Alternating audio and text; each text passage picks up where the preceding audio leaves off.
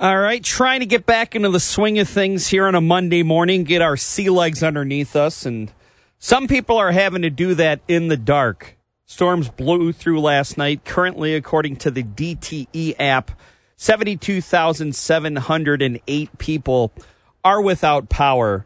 And uh, according to the outage map on, on their app, it looks like it's it's pretty widely scattered. It looks like um, there's quite a bit out towards Ann Arbor, around the Livonia area, uh, over in the uh, northern uh, Oakland County area. So I've been clicking around. I've been uh, trying to see if there's any estimated restoration times.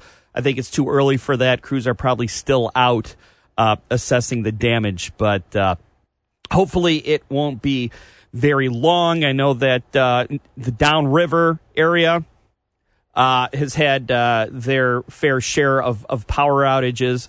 And uh, keep an eye out for standing water on the roadways as well, as uh, Heather was telling you.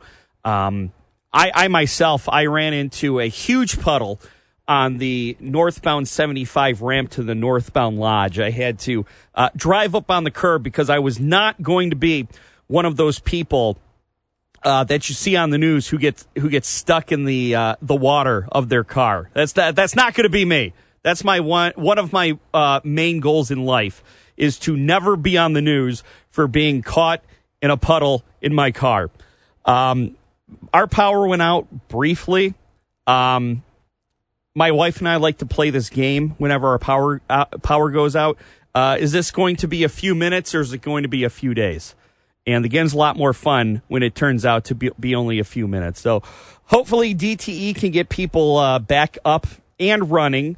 Uh, looks like it's supposed to be raining all day, which might put a damper on the fireworks. I'm, I'm watching the hourly forecast here on the Weather Channel.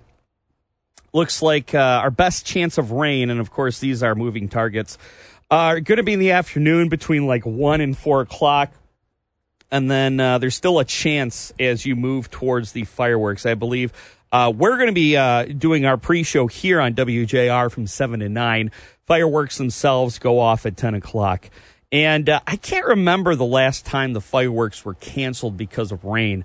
Uh, I've had to work the event uh, a number of times myself, and I remember one year it, it, it poured rain right as the fireworks were starting, and they still went off.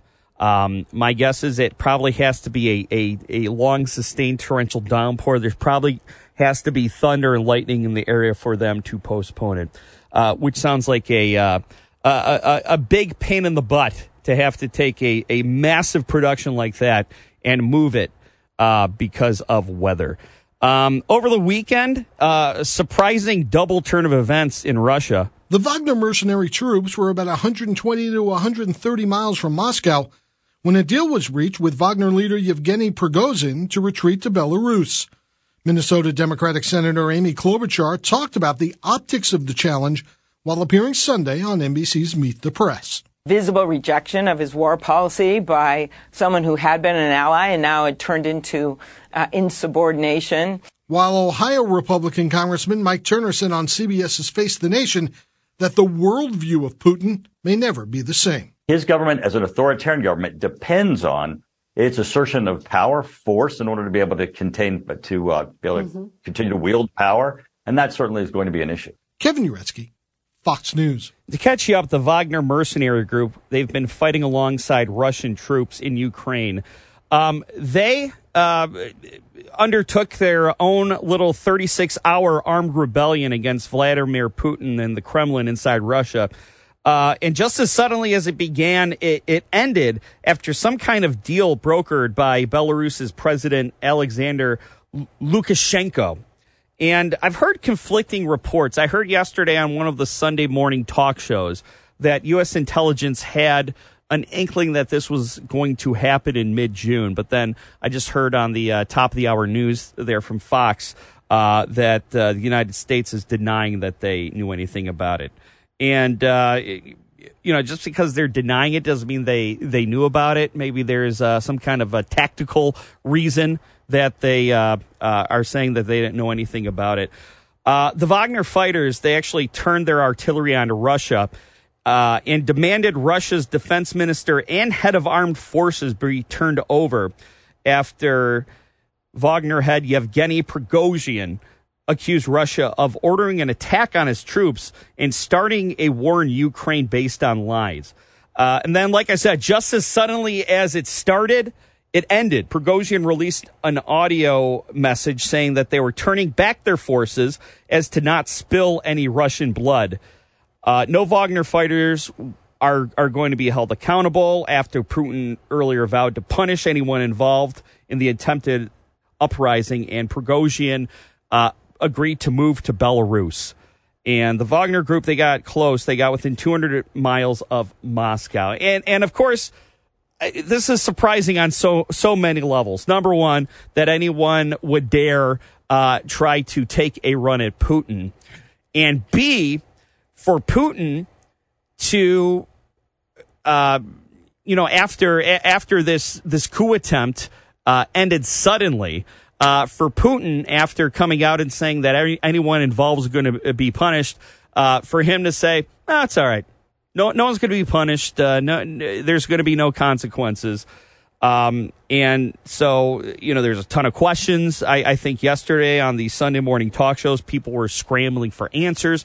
What's this going to mean? Does it are, are, is the Wagner Group still going to fight on behalf of the Russians um, without uh, Evgeny uh, Prigozhin uh, at the helm? Um, are they going to fight for Ukraine, or are they just going to be out of this uh, fight altogether?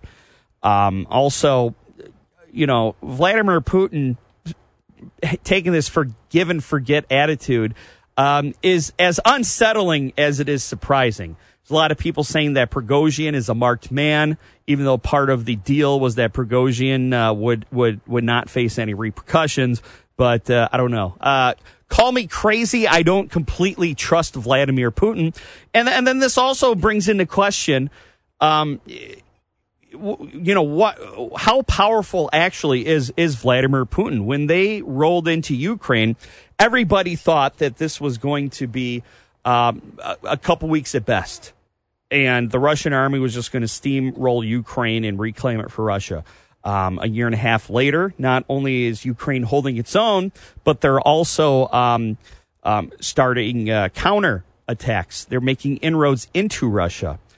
Uh, so uh, I don't know if uh, I, I, don't know if uh, uh, Putin's grip on Russia was in any danger here during this uprising.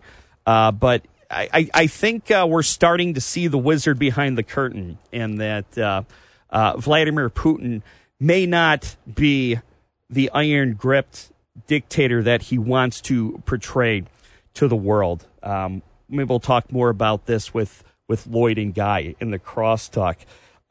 locally here, uh, in Metro Detroit, confessed Oxford High School shooter Ethan Crumbley has been reportedly exhibiting quote unquote disturbing behavior while in jail awaiting sentences, uh, sentencing according to a court document. Specifics have not been released, uh, but Crumbley who is in isolation, is being monitored via video 24 hours a day. And he uh, apparently was acting weird enough that it, uh, it, it, caught the um, eye of the prosecutor. It caught the eye of the court appointed do- uh, guardian. And of course, this raises concern that uh, Crumbley might not be deemed competent to face sentences, uh, sentencing, although the court appointed guardian says he is. All right, uh, we are off to a quick start here on this Monday morning. Coming up next, an interesting history lesson about uh, one of the most iconic speeches of all time. It's first thing with Mike Parsons on WJR.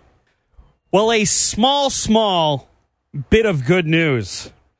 Since my last check at the beginning of this show about 15 minutes ago, um, where we started with 72,708 power outages, we are now down to, I'm sorry, 72,708 power outages. As you can tell, numbers aren't my my my thing. I I, I seem to move uh, uh, commas to make numbers either way bigger or way smaller than they actually are. Seventy-two thousand seven hundred and eight people were without power when I started the show. It is now down to 72,408. So, uh, 300 people in the last 15 minutes have gotten their power back.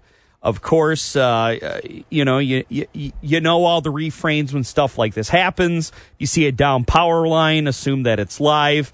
Uh, sprint in the opposite direction till you're 25 feet away. Call DTE. Um, also, when you see the crews out, be very careful. Give them a break.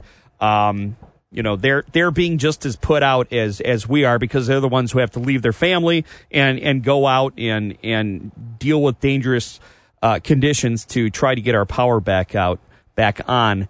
And unfortunately, over the weekend, um, before this power outage, we lost a uh, DTE contracting, uh, I believe it was a lineman, um, trying to restore service uh, on the border of Detroit and Lincoln Park in the outer drive area. So, um, thanking all of our uh, DTE field workers and wishing them a uh, safe and uh, a efficient restore. Over the weekend, hundreds of people marched in downtown Detroit Saturday to, uh, as a matter of fact, to commemorate the 60th anniversary of Martin Luther King Jr.'s Walk to Freedom event, where he delivered an early version of his legendary I Have a Dream speech. Reverend Dr. Wendell Anthony, president of the Detroit branch of the NAACP, has an interesting history lesson on JR Mornings with Guy Gordon and Lloyd Jackson. Reverend Wendell Anthony, uh, we should say that this date holds particular significance. This is the 60th anniversary of Dr. King coming to Detroit for the Walk to Absolutely. Freedom demonstration, where he basically gave the I Have a Dream speech a test flight. Yes, sir. I have sir. talked to, to, reporters, Erik Smith being one of them, the, the legendary Channel 7 anchor, mm-hmm. yes. and, and photographers who were there, who said yes. they knew in that moment that they were witnessing history and something incredibly special. We're, you know, I was, I was four years old. and you've got a little gray in your beard too, but were, were you, were, were you there? No, I was not there. I was, uh, I was 13 and uh, I had heard about it, understood it. I, I, I didn't understand then what I understand now. Sure. Uh, and um, I um, I was not there, but I knew about it. I know many people who who were actually there. As you know, the NAACP at that time did not support the march. Uh, they did not support the march because they didn't know Dr. King that well. They felt that he was down south. They they felt that he might have dried up all the resources. Some even thought he was a little too militant, and all that went with that. And so it was James Del Rio, former judge here. Yes. It was the Reverend C.L. Franklin, Aretha's father, mm-hmm. Pastor New Bethel. It was the Reverend Albert Cleage, now Shrines of the Black Madonna, and of course uh, George McFall from McFall Funeral Home, and uh, Walter Reuther, who was the president of the UAW at that time. They formed what was called the Human Rights uh, Commission. They went and got Dr. King and brought him up here for him to make that that march and and to do the walk and for that speech could be delivered. And let me tell you this: when he did the "I Have a Dream" speech and he's tested it out here, he went to Washington and he was he was given the speech in D.C. I often say before you go to D.C., you got to come through the big D, and of course that's Detroit, because he was here in June. He went to Washington in August, but he was on the stage. He was speaking. He was delivering the speech, but it was not resonating like like people knew that it could resonate. I guess it was this was a big thing, much wider, national, and all of that. And so Mahalia Jackson, the great gospel singer, was sitting on the stage across from him. And she looked at him because she felt it was not going the way she knew Martin could deliver. She started saying, Martin, tell him about your dream. Martin, tell him about the dream. The dream, Martin, tell him about your dream speech. He closed his notes and he started talking about the dream. My Lord. And the heavens opened up. he let go and he let God. And the rest is history. Had she not been sitting there, had this woman not pushed him to go that way, we might not have never known it. Well, we would have never known it had you not shared that story, right. Reverend Anthony, nor the fact that the NAACP did not sanction his uh, visit here. And the rest, as they say, is history. So without Detroit, the uh, I Have a Dream speech in Washington, D.C. might not have landed uh, the way that it that, that it did historically. And obviously, I don't have to tell you, it's one of the uh, uh, most legendary speeches of all time, right up there with the Gettysburg Address. Uh, all right, so over the weekend, uh, a fellow named Brian Szasz, I think that's how you pronounce his name. He is the stepson of of Hamish Harding, who was uh, on the Titanic, uh, the Titan uh, submersible, going to um, um, explore the Titanic wreckage, and of course, we know five people lost their lives. He caught a lot of heat last week because uh, he went to a Blink One Eighty Two concert while people were looking for his uh, for his stepdad. He posted about it, and uh, you know, social media caught wildfire. The guy is getting skewed all over the place. Um, there's a song going around TikTok, kind of poking fun at him, and he released a video explaining himself. Here's a little Snippet. Believe it or not, I have about a hundred dollars to my name. I can't go out to the ocean. I have a legal situation keeping me here as well. I can't get on a flight. I don't have a passport. I was sitting here yesterday watching the news for two days straight. I go to a Blink 182 show because they have a ticket. It wasn't like I was having super fun. It wasn't like I was celebrating, having a great time. I was kind of just listening to some of my all time favorite songs, kind of like nodding my head and just trying to get off the phone for like maybe like two hours or so and come right back into the drama. The submarine is stuck at the damn Titanic. There's nothing I can do. So he he released that video uh, before the the wreckage was found. Um, but what struck me in that video, I think people need to be careful roasting this guy uh, because yes, it does seem ghoulish and callous to go to a Blink One Eighty Two concert while your your your stepfather is lost at sea. A very uh, high profile um, uh, story. Uh, however, listening to that, I I, I kind of get the feeling that there might be uh, some mental disability there, and so I, I say let's let let's kind of take it easy on this guy because you know people deal with stuff like this in very different ways. And again, I'm not sure uh, if he's fully functional like the rest of us. All right, so the sun is trying to come up. It'll uh, give us a, a, little bit better of a view of uh, what kind of damage was inflicted by the storm that rolled through last night. I know me personally, on the way in, uh, I ran into a huge lake on 75, the northbound ramp to the northbound lodge.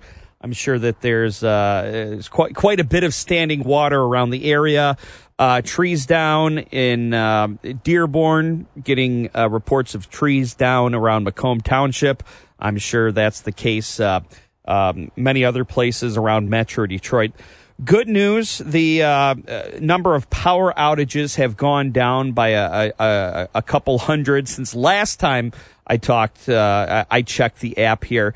We're down to 71,983 after starting the show with 72,708. So we're getting there. It sounds like the crews are uh, making progress and uh, they didn't waste any time. So hopefully, if you're without power, uh, you won't be without it for long. Attorney General Dana Nessel announced charges late last week against three people for collecting fake petition signatures that disqualified two Republican gubernatorial candidates for appearing on the primary ballot. Former Detroit Police Chief James Craig, he was considered a possible frontrunner for the Republican nomination when his signatures were thrown out alongside businessman Perry Johnson. James Craig gives his reaction to Tom Jordan on All Talk. And let me just start by saying that I applaud the work of uh, Attorney General Dana Nessel and her team. Um, this is a great example of going after a situation without regard for partisan politics. uh, you see that the candidates that were, uh, you know, addressed by this this criminal deed were all GOP, and so it, it still opens up a lot of questions. I mean, some could say, well, greed, absolutely greed, uh, but was it something more to this that we just don't know yet? I mean, I, I certainly would like to know, and this is certainly not a criticism of the work out of the AG's office because I'm very pleased at, at how this thing is moving forward, and certainly a vindication for all of us. But I must also say that, you know, when I look at this situation and a local news station was interviewing me and said, well, you know, you're a victim. Uh, no, the real victims are the Michigan voters mm-hmm. because they didn't get a chance to cast a vote for their candidate of choice. And when you talk about all of this conversation over election manipulation, well, this is manipulation. Because what would the outcome have been if myself and Perry and the other candidates had stayed on the ballot? Would things have been different? Yeah. I would say so. Yeah, and we'll never and know. Right. We, you're right. This is this is absolutely. This was an obvious case of something that was deeply flawed within our system. Do you believe, though, that this whole crime spree, this this charade that occurred, uh, indicates? I mean, you're an investigator. Does it indicate a broader problem with election integrity? I think so, and and I may not ever know how broad, but I will tell you. Uh, I remember early on when uh, this uh, went down. I know we talked to some attorneys, and one election attorney said he has never seen uh, anything of this magnitude. How well orchestrated it was, but it, it, again, it begs the question: How and why? Was it just I don't know. I don't know the political affiliation of uh, those who have been arrested. Maybe that didn't have anything to do with it, or was a little bit more involved in it. Uh, you might recall early on uh, when this broke. Actually, I was the only GOP candidate that was questioned uh, about the signatures from someone, uh, another GOP candidate. And so the question is, how did they know mm-hmm. that there was fraud? That's a that's a big question, I think. How did they know? Because let's face it, I've talked to so many people, and most people know this was uh, fraudulent criminal activity. But we really want to know the why, and, and that's what I'm trying to get at. And, and I'm hoping that uh, through the course of, of, of the arrest and prosecution, that these suspects might reveal their true intent. Yeah. I remember because the time. I, I, think there's more. Yeah, mm-hmm. Mark Brewer, uh, former chairman of the Michigan uh, Democratic Party, he he was the one that really, I, I think, was, if I remember correctly, uh, heavily involved in identified these problems within all these signatures, and therefore it was going to disqualify you at the time was the, who was the uh, leading candidate in the polls, and it does beg a lot more questions. You know, how how did he get that information? Um, how did he get it? And, and here's the other thing. And time I got to say this. Yeah. Because okay, so we get our signatures in on that Thursday before the Friday when they were due. On that Monday, Monday, it was the Republican camp who ultimately became the nominee. A spokesperson for that camp said there's some concerns with the signatures. Well, how do they know within 48 hours or 72 hours? I mean, I, I, I have to tell you, I don't think there's anybody that can can support this. Even if I went through each petition page and looked at every signature, there's no way I could look at a signature and tell you this is a good one, this is a bad one. I mean, there might be certain indicators, but I mean, if the signature affixed to the petition is that of a deceased person, then how do you know the person's deceased? Secondly, uh, the, the signature affixed is of a person who's not a registered voter. How do you know that? I don't have the technology to run names through uh, and determine who's a registered voter. And then lastly, because when you get a signature, you you only uh, get a signature for one candidate. So it seems like, you know, Perry and I, using both of us as examples, mm-hmm. We had the same criminals getting signatures. Yes, Shawn. So I got to believe. Right. Yeah. This guy, Shawn Wilmoth. So, I mean, you're right. You, I don't, I mean, I give you, people I know have accused you, well, you should have caught this, you should have done it, but you had, you had almost 15,000 signatures. That was uh, provided to you by a pretty reputable company. They subcontracted, the way I understand this, this guy, Yes, Shawn. Wilmoth, who had a previous conviction related to Yeah. election fraud. Um, based on your experience in law enforcement, and we got a few seconds left here, how does a guy that has a previous conviction in election fraud end up being used for something like this that directly impacts an election? You know, that's a great question, and I don't know how it happens. And it seems like uh, through that prosecution in that other state, uh, there would have been a prohibition put in place that he could no longer perform that function. I would think, you know, but who knows? And then, you know, even if the, the firm, my consultant firm, who subcontracted out, it seems like they should have known Yeah. uh, because this is their professional area. And then where was the oversight on, on my firm? You know, I appreciate that the firm I had, you know, went out and paid for civil attorneys and we have a civil case pending. But that said, where was the oversight? The candidate, I don't know a candidate that can look at pages of signatures and pull out bad, bad, good, good. It just, that's not realistic. No, no, It's just not- no. But something's got to change now because so many I- I people are affected by this, and I and I hope it does. And I, I'm glad you joined us. I know you're busy right now, but you joined us to talk about this because I think you were absolutely a victim, and as an extension, so were uh, millions of Michiganders. James Craig talking with Tom Jordan about the uh, arrest of three people for uh, turning in false uh, signatures on a petition to get him on the ballot, uh, which disqualified him from the ballot. You know, I'm not sure if things would be much different. Um, you know, the Roe versus Wade uh, decision had such ripple effects that I think any Republican not in Florida was at a real, real disadvantage. But he is right you know, millions of uh, of Michiganders, Michiganians, however, whatever you want to call them, were disenfranchised, and they didn't get a chance to vote for their candidate if they liked Chief James Craig or Perry Johnson.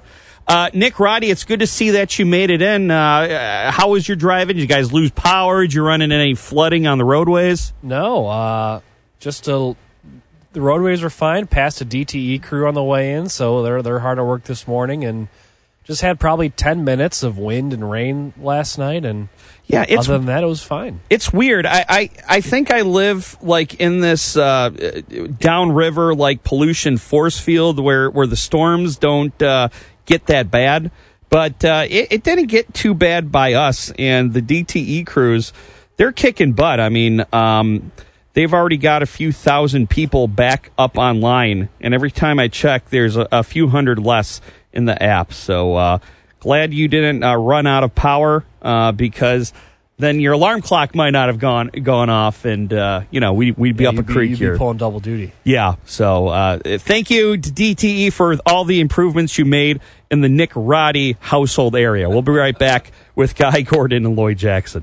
All right, so Guy Gordon and Lloyd Jackson are here, which uh, leads me to believe that their alarm clocks went off, and leads me to believe that uh, they both have power. Am I correct, or am I making assumptions? No, I have power. Uh, came home last night. I was in a wedding uh, over the weekend, uh, actually yesterday, and I came home, had my power, woke up this morning, power. Is is there uh, some kind of like uh, superstition about uh, getting married when uh, there's there's a strong storm outside? No, Yes. is there an omen when Yeah. there's a severe weather alert hovering well, over it's your something. And this was nuptials? a, this was an outdoor wedding. It was an outdoor wedding, but we made it just. I mean, in the nick of time. The sun was out. We did the ceremony. We took the pictures, and then the uh, reception was inside of a tent out at Meadowbrook. Meadowbrook Hall It was outside. It was in the tent, and as soon as we walked in the tent, the the skies opened up. But the winds didn't affect the tent. No, did Wow. not.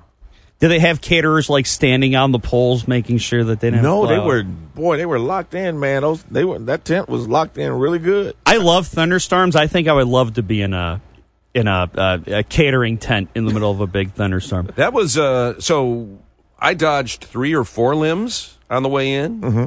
Uh, had to die. I know you dodged it on an exit ramp or entrance ramp. Yep, some big flooding. Yep, big pool of water. didn't want Nick Monacelli, uh, you know, reporting on me on, on Channel 4. Sitting on the roof of your car. It's, not, it's, it's not a good Someone look. tell Guy I'm going to be late. yeah. All right. It's, it's send paddles. Yeah. Well, good. I'm glad everyone's uh, uh, a power is on.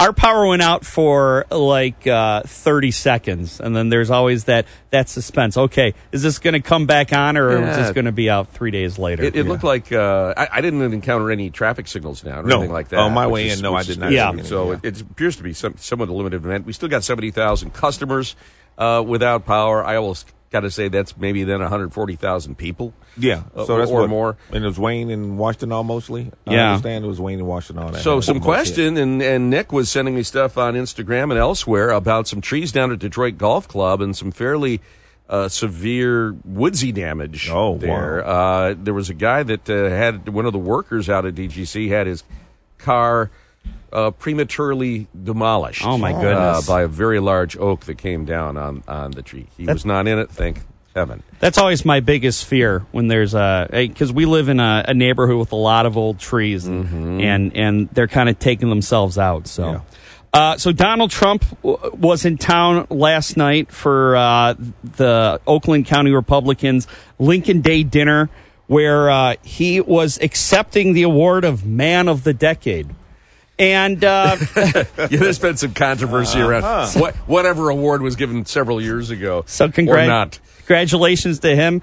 And uh, not a whole lot of news made, but he sure did paint a dark picture about uh, electric vehicle um, uh, regulations in the future. And he kept using the word decimated to the point where if you're playing a drinking game uh, and you had to drink every time he said decimated within a, a 90 second uh, soundbite, you'd probably have to go to the hospital for alcohol poisoning. EVs. He talked about you know des- we're going to decimate Michigan. Right. That was one, Yeah. one of his sayings. I actually too. have some data on this. I think it is strategically smart for him to do that. Um, and if you really view it in context, he's not saying that we shouldn't do a transition. He's just saying your transition is way too fast here. And we and, and he's not saying anything that trade groups that speak on the behalf of the automakers haven't said. That at this pace, uh, you could be handling the whole thing to China.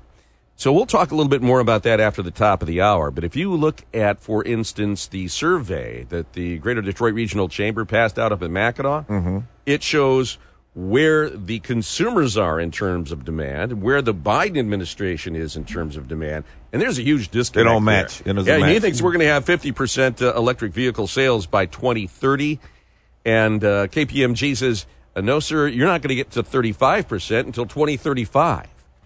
So when you've got a disconnect like that, he's right. I don't know about decimating the auto industry, but it can certainly put you in a in a big gap between where consumers are and where the government is forcing you. Well, the big news he made was the night before at the Faith and Freedom Coalition dinner. Uh, it was the one year anniversary of the overturn of Roe versus Wade, and he actually endorsed the idea of a national uh, abortion restrictions. Listen here. stop taxpayer funding for abortion providers. And at the United Nations, I made clear that global bureaucrats have no business attacking the sovereignty of nations that protect innocent life.